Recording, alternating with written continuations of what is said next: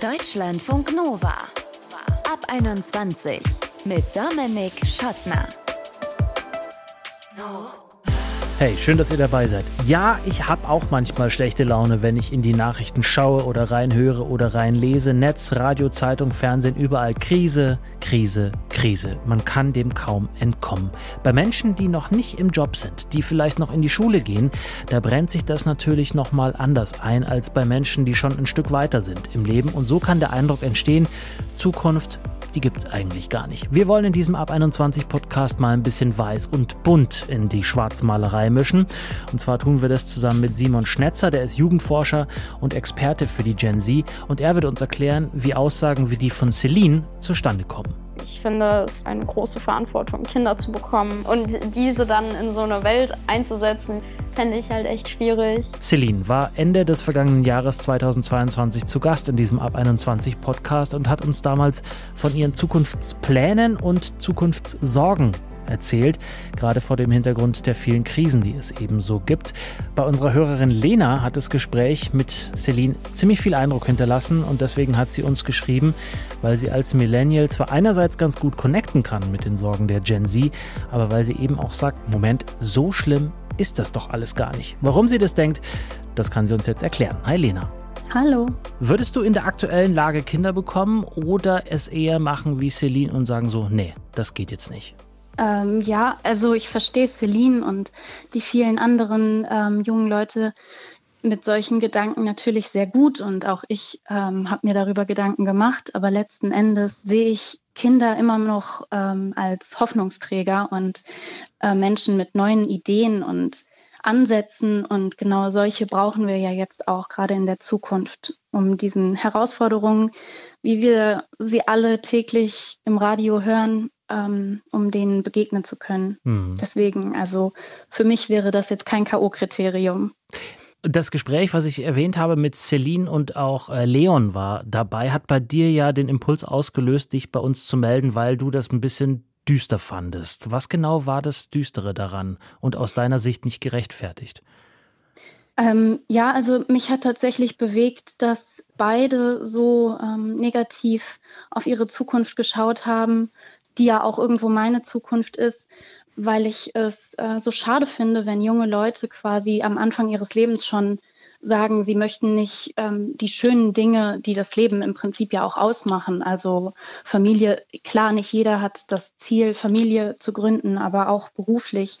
Da steht uns eigentlich gerade jetzt eine sehr große offene Welt voraus. Also so sehe ich das zumindest. Mhm. Ähm, Celine hatte ja auch ähm, den Faktor genannt äh, bezüglich Inflation und äh, Jobsuche. Und ich meine, letzten Endes glaube ich, dass viele neue Berufe auch auf uns zukommen werden, sodass wir eigentlich gerade eine Welt haben, die uns ähm, zeigt, was wir eigentlich alles noch machen können und ähm, uns quasi noch weiter entwickeln können. Mhm. Es ist interessant, dass du das so empfunden hast, dieses Gespräch, weil bei uns in der Redaktion haben wir jetzt auch nochmal in der Vorbereitung des Gesprächs mit dir gemerkt, dass das bei uns gar nicht in so äh, inhaltlich negativer äh, Erinnerung geblieben ist, das Gespräch, mhm. sondern eher so die beiden, stellvertretend jetzt für die äh, Generation Z, die Gen Z, die sagen vielleicht so, okay, es ist nicht alles geil in der Welt, dann planen wir unser Leben eben anders, wollen zum Beispiel weniger arbeiten, als es jetzt mhm. aktuell vielleicht ähm, ist. Ähm, ist das nicht eigentlich ein cooler Ansatz zu sagen, so, wir machen die Fehler von den Alten nicht nochmal?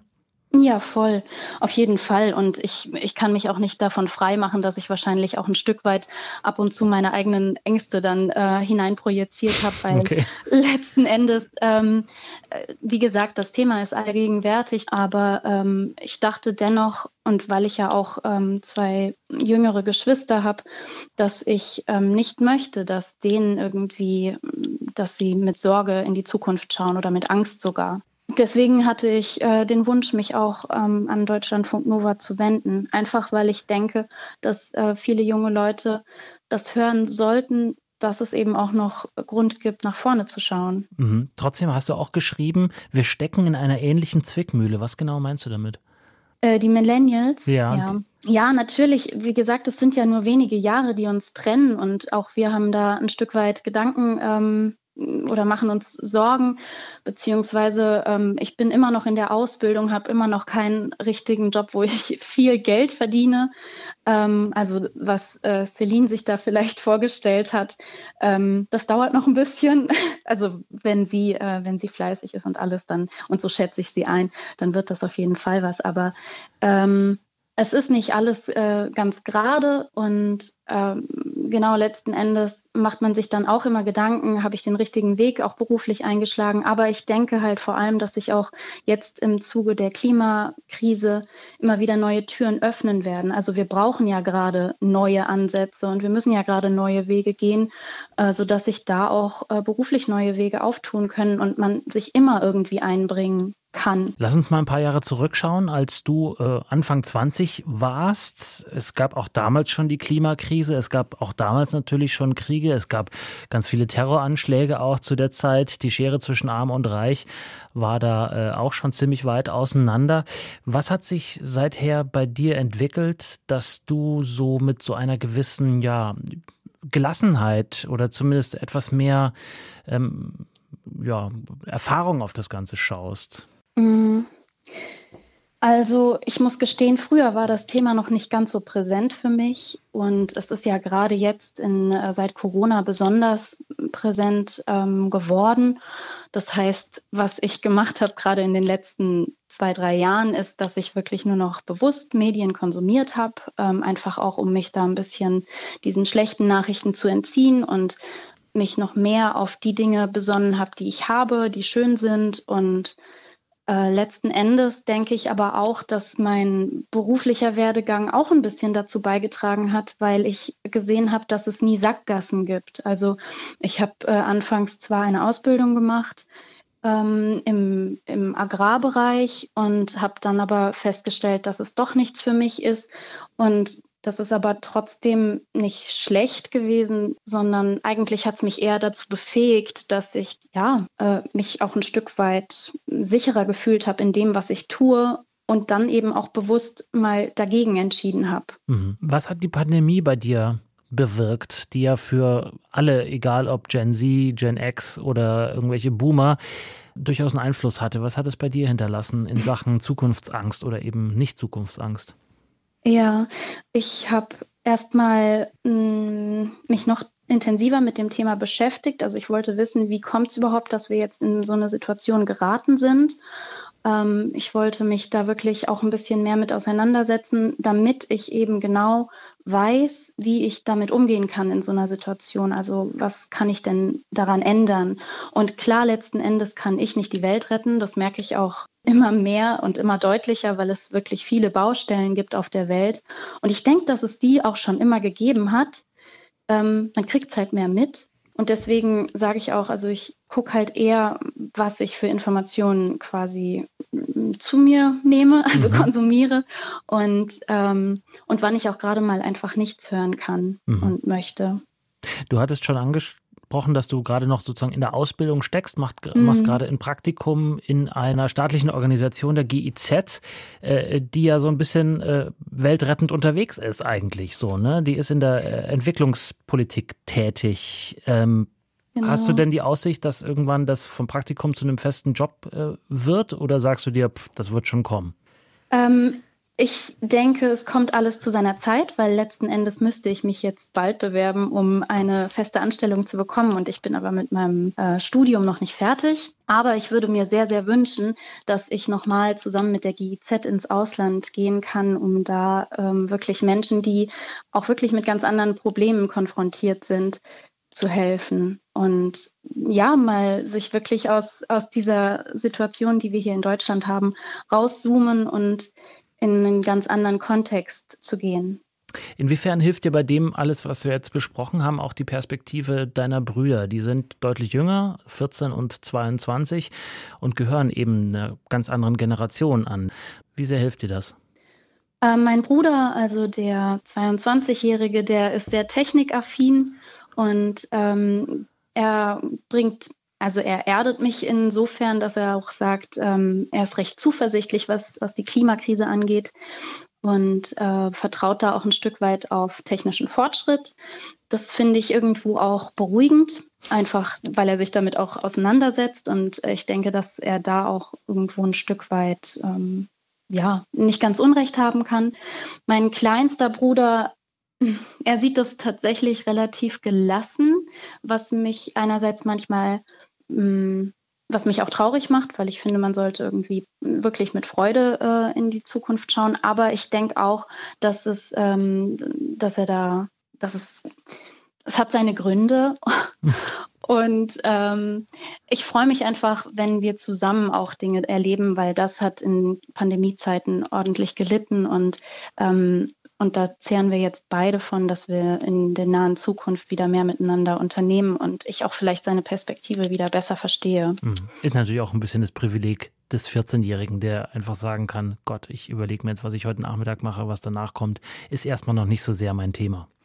Ja, wobei er schon tatsächlich ähm, starke Gedanken hat, was die Zukunft anbelangt. Ja. Die, ja. Die? Ich wollte es nicht zu sehr ausholen, aber äh, die Jugendlichen beschäftigt, also in seinem Alter beschäftigen sich auf jeden Fall auch schon mit der Zukunft. Auch allein durch den Schulunterricht, glaube ich, können sie sich gar nicht mehr davon ähm, befreien. Sagt Deutschlandfunk Nova-Hörerin Lena. Sie hat sich bei uns auf einen Podcast gemeldet, in dem es um die Zukunftsaussichten der Gen Z ging.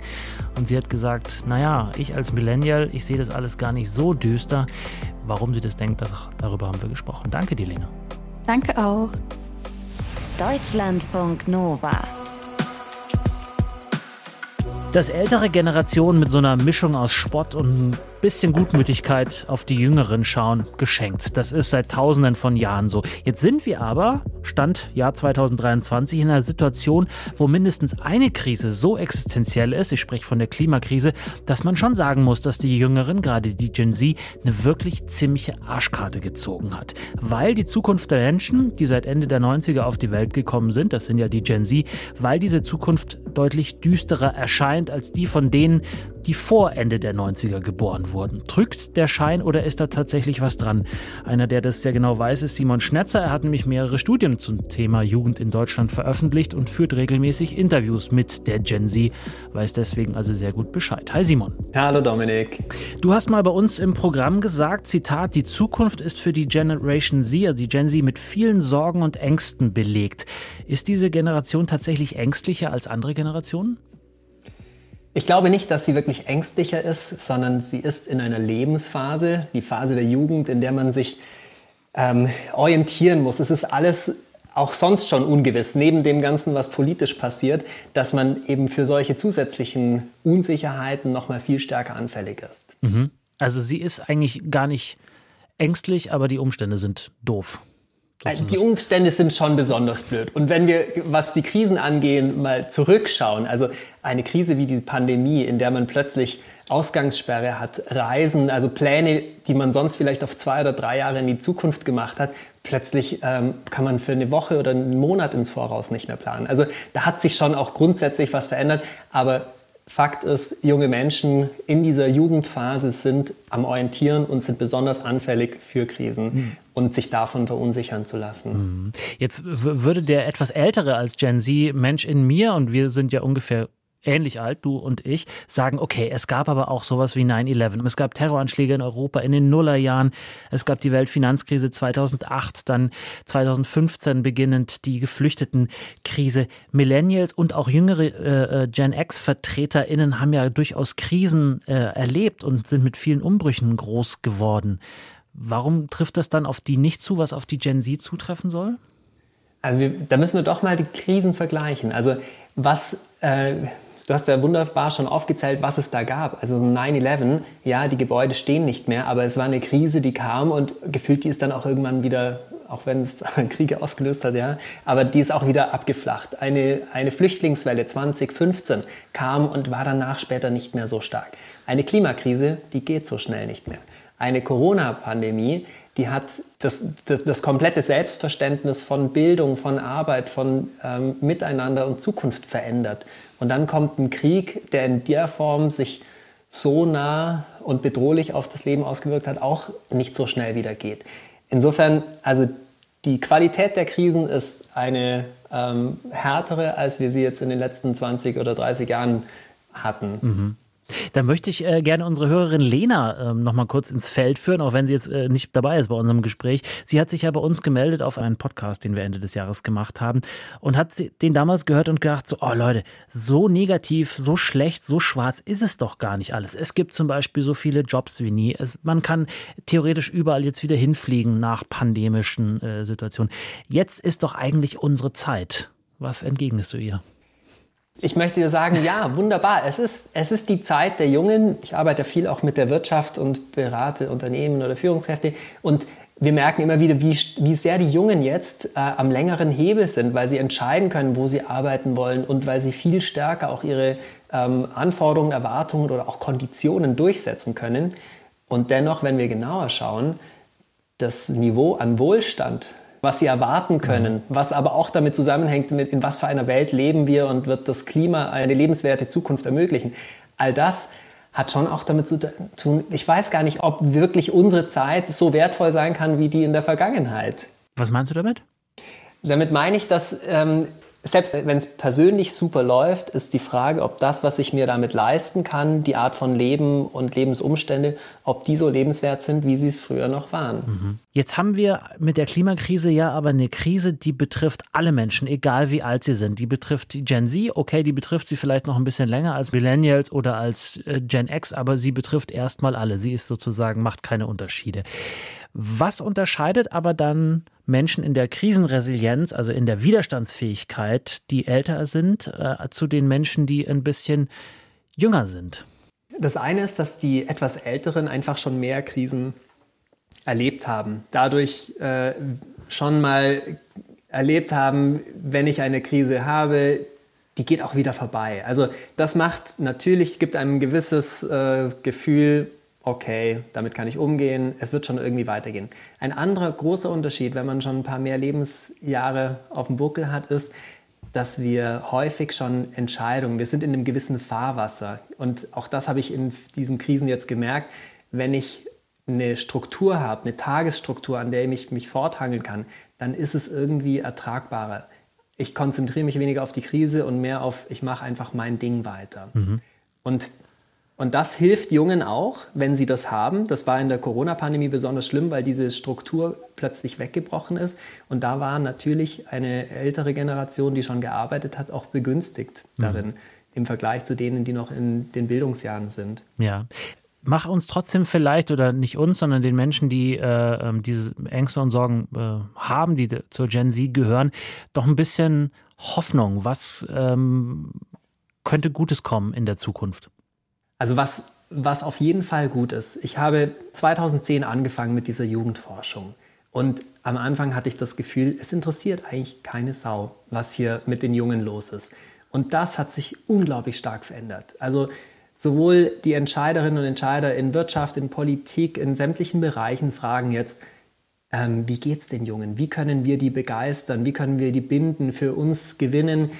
Also das Interesse an jungen Menschen ist extrem hoch. Es steigt auch die Möglichkeit, junge Menschen mitzugestalten, weil dieser, dieser Hebel, an dem sie sitzen, ist mittlerweile länger. Und ich äh, bin total begeistert, wie engagiert junge Menschen sich in den politischen Diskurs einbringen.